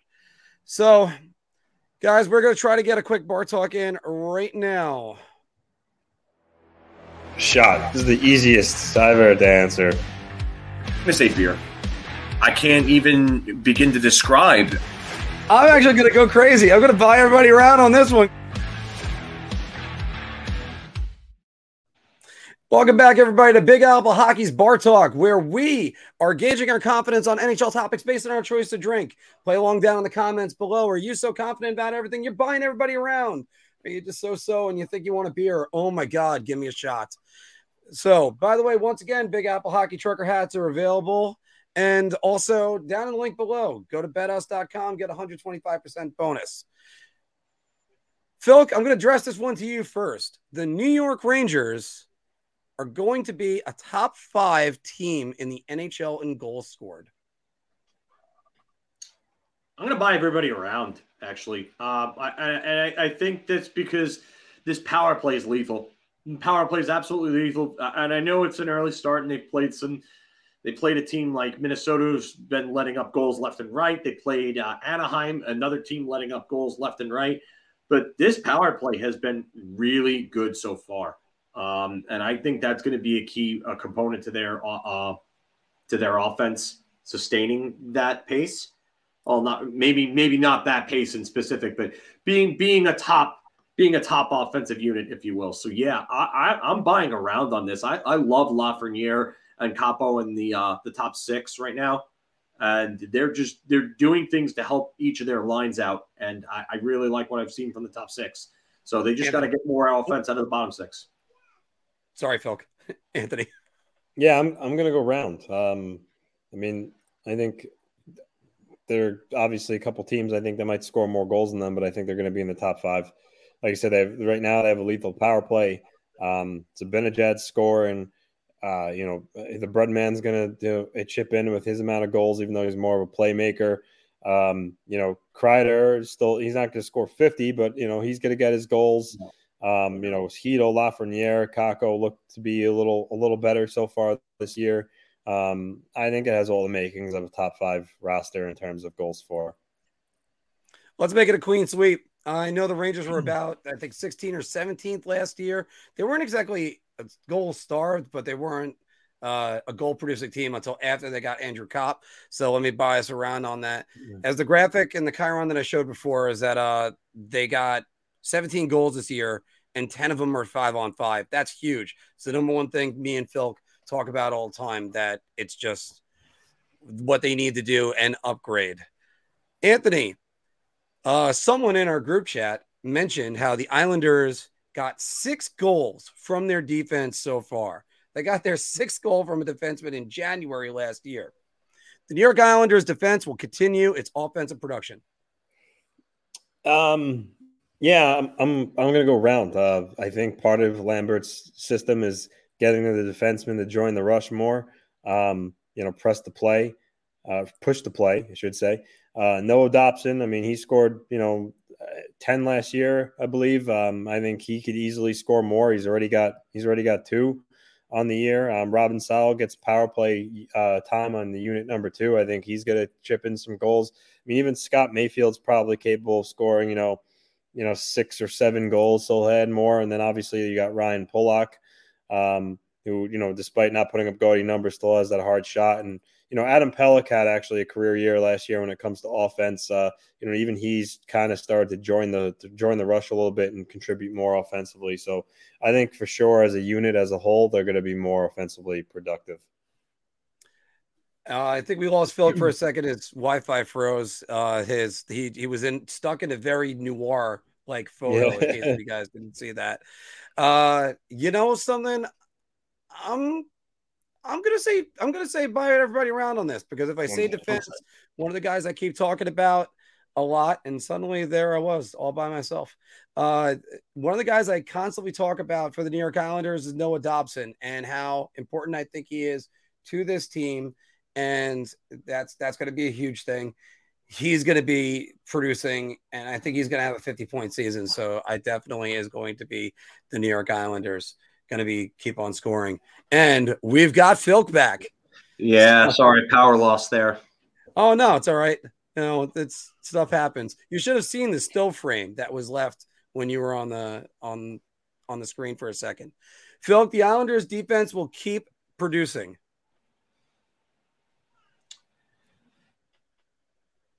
I'm going to say beer. Um, I, I, just, aside from Noah Dobson, I, I really wonder who's legitimately good offensively on that blue line, especially if Ryan Pulock isn't getting power play time.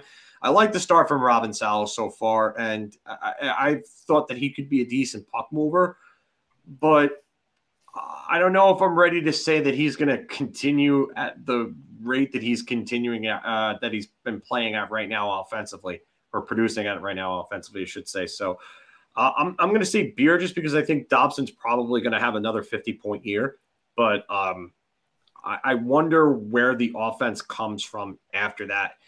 I could see Salo maybe putting up 30 points if he gets the the power play time and the and the even strength time to do it. I, I, I just after that, where is the offense coming from? So by the way, I just want to boast about this for a second. I've we've never had this on our podcast before. I've been a utility player in, in baseball most of my baseball life. I've now been in all three boxes this entire broadcast. It's never happened before. Anyway, Phil, you alluded to this before in um in uh in the um reaction segment. But the Detroit Red Wings will not lose in regulation for the month of October. Wow. Um, yeah, they have a pretty soft schedule. I'm gonna I want to pull that back up again just because I, I don't remember it all off the top of my head. I got head. it right there. But um they I, I could see them beating Chicago and Anaheim and Jersey. Boston could go either way. Minnesota could go either way, and I could definitely see them being Buffalo. I'm gonna say beer. I think it's possible for them to run the table the rest of the month, but I, I don't think they will. So I'm going to just say beer. Anthony.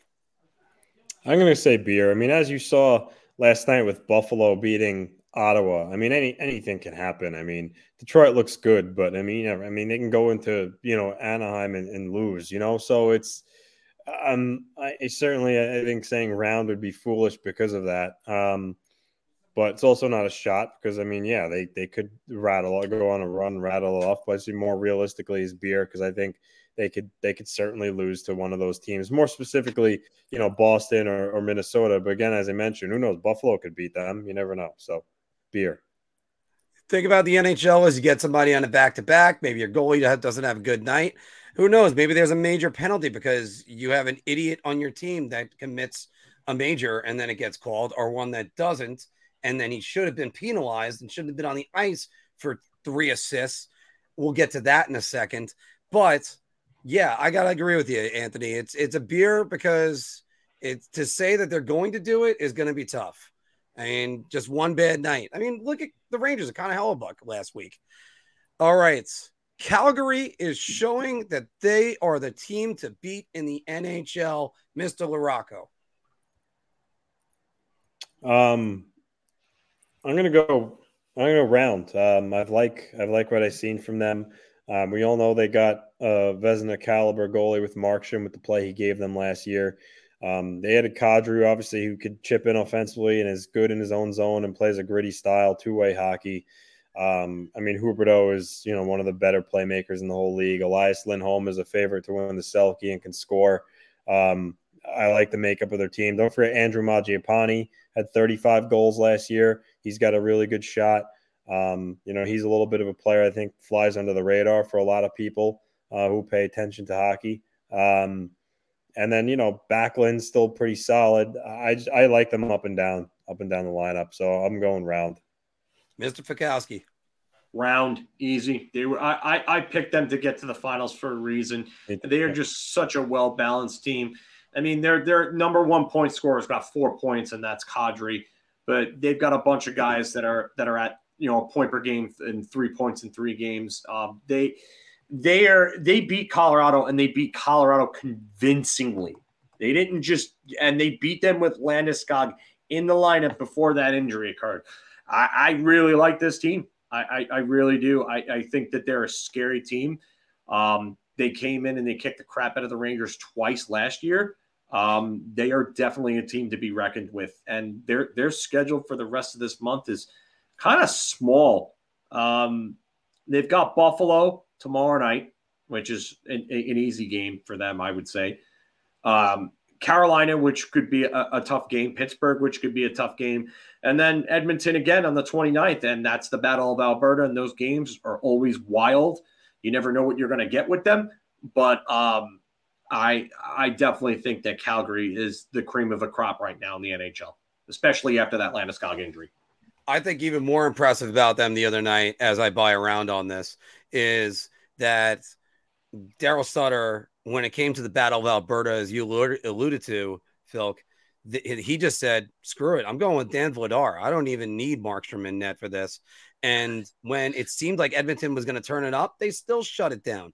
This team, number one center to number three center, nobody talks about Backlund as much, and they are going to match up on the center position better than any team in the league. And Anthony, if you remember me saying this about the Islanders, they win the center matchup every single night.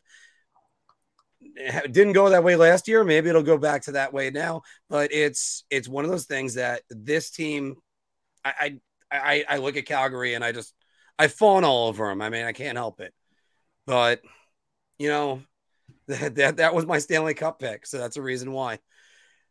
Guys, the Sharks should deal Timo Meier for their rebuild. And Mr. LaRocco, I got to go with you for this one since you suggested it. Yeah, um, he's due for a ten million dollar qualifying offer this year, and, and, you know if they can't if they can't really come to terms on a long term deal that makes sense for both sides, I don't really think they have any appetite to give him a one year qualifier that can walk him to UFA status. Um, you know, based on you know what their future is and and how much money he's probably due to make. I don't know if they're at the time where they want to shell out that kind of money for him. Um, so I'm I'm gonna say that he is gonna be traded at some point in the offseason. I don't I don't think it will come to I don't think it will happen during the year. Um, but I think due to you know where they are at in terms of the rebuild and where they're going to go, and where Meier is at right now when it comes to just everything, his age, his play on ice. I'm not sure if he fits going forward. So really, really great player. Um, and I think he's gonna. There will be a whole long list of suitors that line up for him if he's available.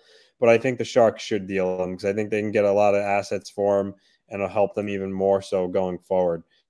Um, and then also keep in mind there's a caveat too where they may feel like, okay, maybe we can get Connor Bedard and keeping Meier and having him around with Hertl and Bordeleau and Eklund. Maybe that's a thought process too, but I'm, I'm going to say more than likely they're going to move him. Phil. Round.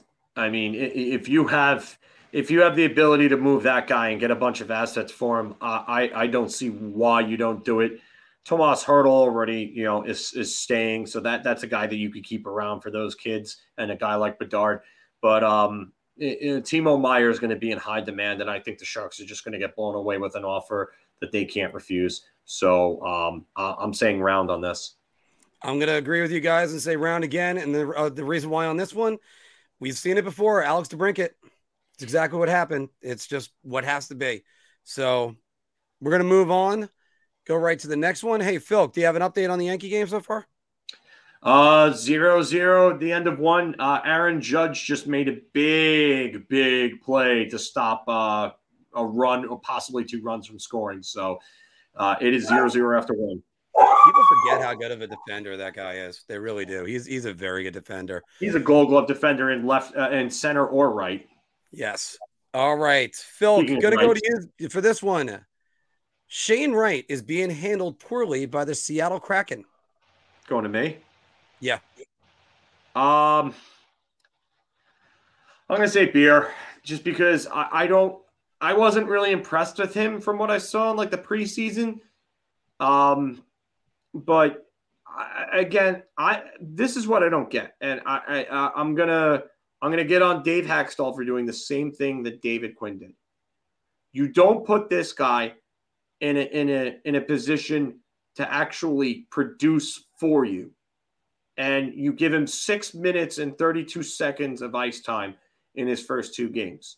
And I get it; he's got to be better. But what are you doing? eh, Breaking this kid down instead of trying to build him up. The reason why guys like Lucas Raymond and so on in Detroit have done so well, yes, they've played well, but they've gotten the opportunities in the right situations to do so. And Dave Hakstol and David Quinn and coaches like that just aren't good at doing that. And that's that's why I'm going to say beer. Which is weird, Phil. They're, they're all college coaches. Like they've they've handled youth for years. I, I don't get it. And you know what? I'm just gonna jump in. I'm just gonna say that uh, I'm I'm gonna buy everybody around on this one. Six minutes on the fourth line. What are you doing? You can't even give them third line minutes. Let's just I'm, I'm over to you, Anthony.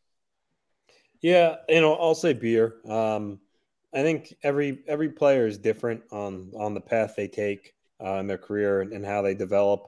Um, I think Wright, you know, is a player that um, is still a little green and raw in a lot of ways. I mean, there's there's you know he drew some comparisons to Patrice Bergeron and his style, um, and for that type of player, um, you don't just come in and you know start playing at that level of the, the player that you're being compared to does. Um, so yeah, I I don't I don't really think it, anything they're doing right now is going to hurt him going forward. So um, I'll, I'll go beer. All right, we just got we just got two more for the bar talk right now. And guys, this this boggled my mind when I when I saw this. Coming into play right now, Sidney Crosby and Alexander Ovechkin are tied in career points. Those guys should go into the Hall of Fame together. And you know, I know it depends on when they retire, but I'm buying everybody around on that one. Um, that would be quite an event. I know they could split it up, get them both in there, but uh, that would just be that would be apropos because this really is the Crosby Ovechkin generation, and they already did it once with Selanne and, and Kariya. So, Anthony, Uh, yeah, I mean, I, I'll go around. I think it would be cool to see the parallels. You know, they came into the league together.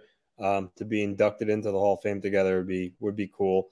Um, symbolic. I mean, these two guys changed the face of hockey when coming out of the lockout and coming in the league together, and and both you know scoring over 100 points in their first season, and you know getting people excited about the sport again after a year off was huge. Uh, I mean, the fact that they have the same amount of points right now is is pretty is pretty crazy. Um, I mean, granted, different amount of games played, but uh, I mean, these two guys are going to go down as two of the best to really, you know, do it. Um, and like I said, they've always been compared against each other, and so it would only be fitting if they did. But I mean, like you said, they might not retire at the same time, and whatnot. So there's nuances that go into it, but it would be cool for uh, to happen that way. Phil, Yeah, I'm buying around on this. I, I I just think it would be a cool spectacle to have the two of them do um you know their speeches on the same night and at the same place like that and uh you know you're you're you're looking at two of the best players of all time. Crosby's probably going to go down as a top 10 guy. May, ovechkin will probably be somewhere i'd assume in the top 20 when you look at it. But um I, I know that ovechkin has played about 167 more games than crosby. That's two it's two full seasons. But Sidney Crosby's points per game percentage is one of the best we've ever seen. I mean, this guy, he's literally never scored under a point per game in any season of his career. Think about that.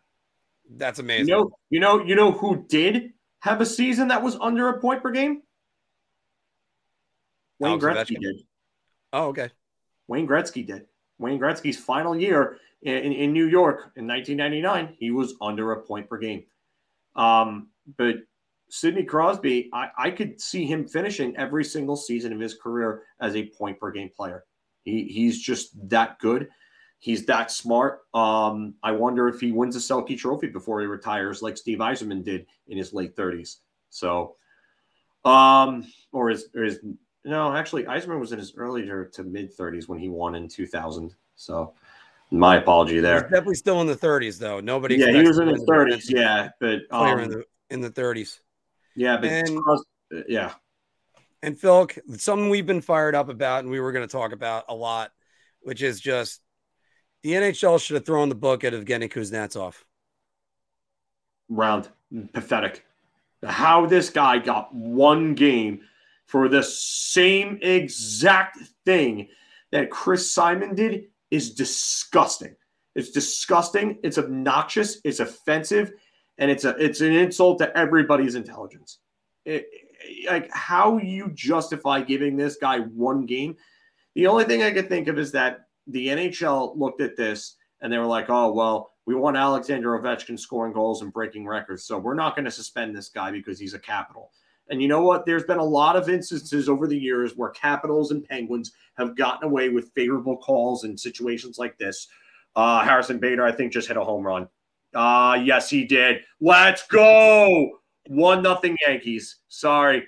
But um, yeah, so the, the NHL should have absolutely thrown the book at uh, Evgeny Kuznetsov. He should be suspended for at least 20 games. That's disgusting. Uh, uh, just obnoxious. Uh, unacceptable to get this wrong the way that they did. Pathetic. I, I'm I'm buying around on this one too. I have been fired up about this ever since I woke up and I saw Anthony leave the tweets. Uh, hopefully, we can get Anthony's opinion on this in a moment. By the way, I just want to commend Phil's professionalism for being able to cheer on his New York Yankees and then go right back into his opinion without missing a beat. So, going into this though, it's it's Phil, first off, the one guy I can compare this to last year is Tucker Poolman. You mentioned him earlier when we were talking about the Canucks. And uh, he swung his stick around sort of backhanded and he hit uh, Kiefer Sherwood last yesterday, uh, last year, I mean. Anyway, one game suspension. This was a two handed shot at a player's head. There was no chance of playing the puck. Here's the reason why you have to suspend these guys 10 games, especially if, if Evgeny Kuznetsov, who he might not have done anything on the ice or much on the ice to be qualified as a repeat offender. But no, this is why you just stop the offenses right now. Because the next time somebody does this, they swing they swing the stick around and then it hits the Adam's apple or the trachea, and the next thing you know, you have to get uh, a tracheotomy on the ice. So I mean, and then or you even kill somebody. What are you doing? It's a joke. And you might want to say, "Oh, boys will be boys." No, not in this manner. You want to swing the stick, hit the knee, you hit the pads, hit the back of the knee or the calf, even at that. But no, you got to make notice a Raffi Torres suspension is what needs to happen. It, where it's just you want to do it, fine. Twenty games. I'll see you later. That is, is a joke. It's it, an absolute it. joke. And once again, NHL Players Association refers to it as safety because they don't know what safety is. So I, I, that's that that's as far as I'll go on that one. It's just I, I just want to know what it's going to take for them to actually hand down a suspension to to like a a, a, a, a big big suspension to somebody in a situation like this. Oh wait, like, hey, this is this is only last year, Phil. Let me see. I got six games for uh, Jason Spezza, um, and or, or whatever. This is that's all split up. There's 21 games. That's the largest suspension. I'll give you a guess on what that was in a second. That was last season. Uh, four games is the max. Five for uh, Brendan Lemieux for biting Brady Tkachuk. 20 uh, games. Wasn't that Tom Wilson? Uh, I got Brendan Lemieux for biting Brady Tkachuk. Oh yeah. Oh God. Um, so let's see. There's Brett Connolly who had an interference call against. Uh, Here's the biggest problem with all this, though. Like they're they're doing it based on the player and the reputation of the player and the player's history, and they're not doing it on the action and what's going on. Like how are you? How are you let like that can technically be considered assault, just like it was with Marty McSorley and Donald Brashear back in 2000, and mm-hmm. the Canadian Royal Crown got involved because it was technically assault with a weapon. Like, what are you doing here? How are or, you letting this go like this? or Todd Bertuzzi versus Steve Moore. I know that's a punch, but that's that's still the Again, same that's assault. Yeah, you're basically assaulting the guy. This is stuff you have to stop it because as soon as something like this happens in the league, somebody swings the stick around, ends up killing a guy or paralyzing him in Bertuzzi's case, that was and and I and again, I'm not even blaming Bertuzzi as much. He's just he just he was he's too big of a guy and he drove him down. But No, you gotta blame Bertuzzi there. That's a, that's a scummy move, and he should have never done that. He completely lost his cool and and ended up paralyzing somebody for it. But you know what? Yeah. The, the- problem is, is that there are too many of these incidents where these guys lose their cool, and because slaps on the wrist are getting handed out, it continues to happen. And Gary Bettman was the commissioner when the Bertuzzi incident happened. He was the commissioner when the McSorley incident happened. He's the commissioner when this incident happened. Why is it that he just can't step in and be like, hey, well, you know what? I know that we have rules in place, but this is technically something that's completely outside of their uh, jurisdiction and it needs to be addressed. Like, I don't understand it. I really don't. Yeah, and and again, the the, the last the last things I can say is uh, Sam Bennett checked to the head of Cedric Paquette three games. Brad Marchand roughing and high sticking Tristan Jarry. That's six games. That's the one that I swear to you, I you watch that play. It Jarry stops the puck, looks up at, at Marchand, says something. Marchand punches him in the face, and I think he ends up hitting him with the stick as he's getting taken off the ice. But I mean, they're considered repeat offenders. I don't give a fuck if somebody's a repeat offender on this. No, you you get him out of there. Like as, as, getting Kuznetsov, you got a two minute minor, and then he was back on the ice to help the Capitals win the game. No, you swing your stick like that. You're trying to kill somebody, and at the head, nobody swings at the head ever. And by the way, Phil, the 21 game suspension breaking COVID protocol. Oh, yeah, Really? it- it- yeah. Break, breaking COVID protocols worse than uh, than Trying uh, to kill somebody on the ice. somebody's head off with a stick. Apparently, I mean, I I've went through all the suspensions last year and I looked at it. This this outstinks them all. And Kuznetsov should have been 10 games easy. Should have been called in, not one. That that's got to be twenty games. I'm, I'm sorry. That's got to that that's got to be a much longer suspension. That's clearly intent to injure. I I don't know how you justify one game. Yeah, One. yeah. All right. But uh that's gonna conclude us for bar talk right now. And obviously we're fired up about this. We're gonna be hearing about a lot of our opinions on this one.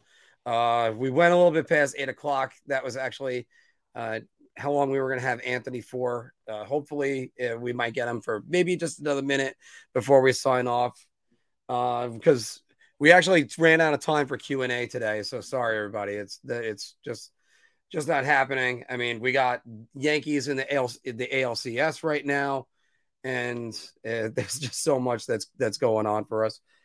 Uh, Phil, if there are any questions you want to take beforehand, just you know. But I, I I know your heart's on that TV right now, as is mine going to be in a few minutes. Mm, you know, I don't see any specific questions or anything like that. I'm looking through everything right now. Oh, by the Oh, way, Dryden Hunt was waived. I forgot to mention that. Yeah, um, you know what? I I expected it with Kravtsov's coming back soon, so he's uh he that's something that I I, I basically expected. So good, and uh, hopefully Vitaly Kravtsov plays on the third line. He gives a little more offense to help Filipino out. John D. Lee, I'm going to disagree with you on one thing because I can make a good argument for both Adam Silver and actually all three of all three of the other commissioners. I can make an argument. Adam Silver just listens to his star players. He doesn't do anything else. Um, I'll I'll give you that. Yeah, Roger Goodell listens to Jerry Jones and really not much else. And uh, you know, I mean, Rob Manfred, why the hell did the Yankees five game series take a week? Games one and two, why was there a, a day break between them? And I don't get the, I don't get the. Rob um, Manfred's an idiot. I think Rob Manfred might have to be the wor- the worst one right now because he almost literally ruined the sport and then he had a cheating scandal that he knew about was going on and gave immunity to a team that he already knew was doing it. Yeah. Like, And- what are we doing here? Like, and he couldn't punish any of the players because that's not what's what's in the CBA. I mean, there's there's just so much more. Uh, This is actually a, a good question. I haven't specifically myself, THG. Um, that's more of a question for Anthony. Uh, I would, I would, I, I, I've watched a bit of the Islanders, but not as much as Anthony has so far. So I would ask Anthony more about that. I would I would answer it for Anthony in this aspect that he says the defense is jumping up in the play a lot more now, and Yeah. they're making a concerted, uh, a consistent effort on that. So it's just that's that's one of those things that you know you know that's if that's going to generate the offense for him, fine. It's gonna come back around. You're gonna give up more chances, but if the feeling is Ilya Sorokin could stop him, go right ahead. Matt Barzal alluded that in the 32 thoughts. So, yeah. So I mean that's that's just how that is. And Shannon is saying players actually shoot the puck. She is right about that one. All right.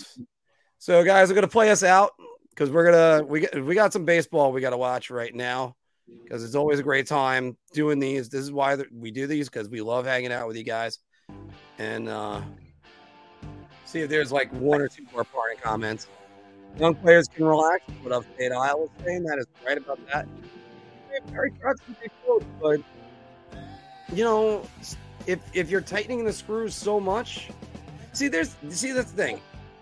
Phil, I always kind of say it like this: players need to be disciplined, but when it's a little bit too much, then I don't think about it like that. It's just it is what it is. Like so, certainly you got to take your foot off the gas pedal. We'll see what happens. All right. Well, um, yeah, the Carolina shooting mentality. And by the way, and uh, I'll say this: the JT Miller situation.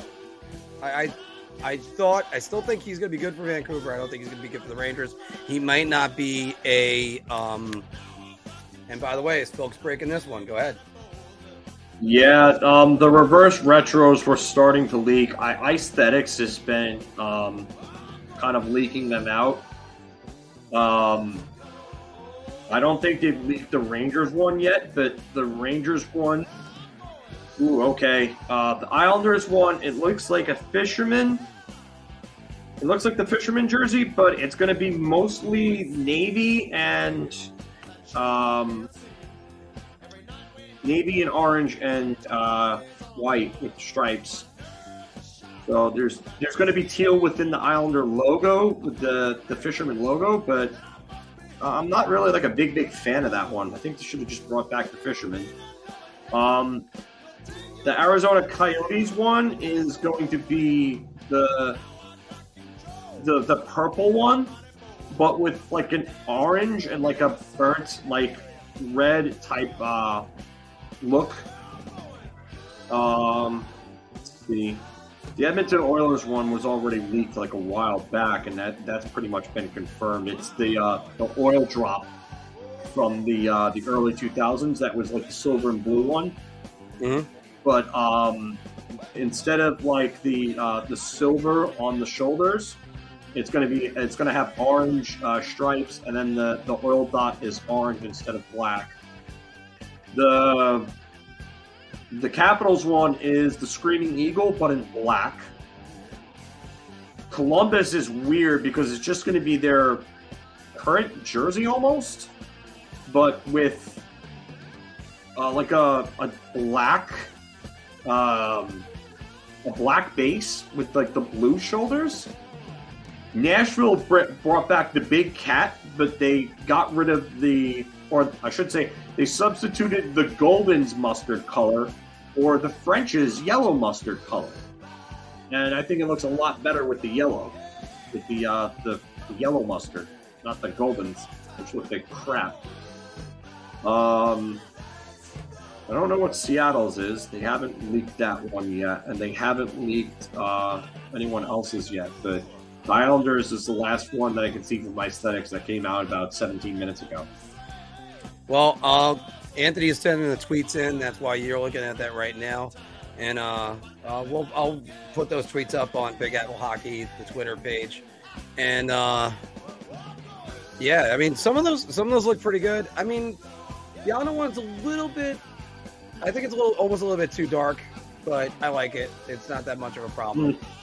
But uh, I still would love to see one with the lighthouse as the main thing instead of the fisherman, but I'm never going to get that.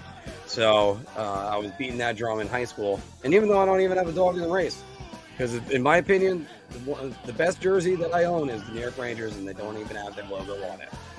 So, all right, Phil, any more thoughts for the rest of the week or what you might be looking forward to besides New York Yankees baseball? Um, looking forward to uh, the Rangers uh, giving David Quinn a rude welcoming back and absolutely ruining his night tomorrow. And then um, got some hockey over the weekend and Giants football on Sunday. New York Giants playing some real good football right now. Playing Jacksonville Jaguars on Sunday. Hey Phil, tomorrow night David Quinn is showing up on the on the big screen. Well, a does he get a video tribute? As I roll my eyes about that. Uh, that was going to be my editorial if we had time because I'm tired of the fucking video tributes for nobodies. Or does he get booed heavily? I don't know if he gets booed heavily. Um, I, I please don't give him a video tribute. Please do not give him a video tribute. Yeah, So- that's that's all we can ask. Guys, thank you very much for joining us on yet another episode of Big Apple Hockey.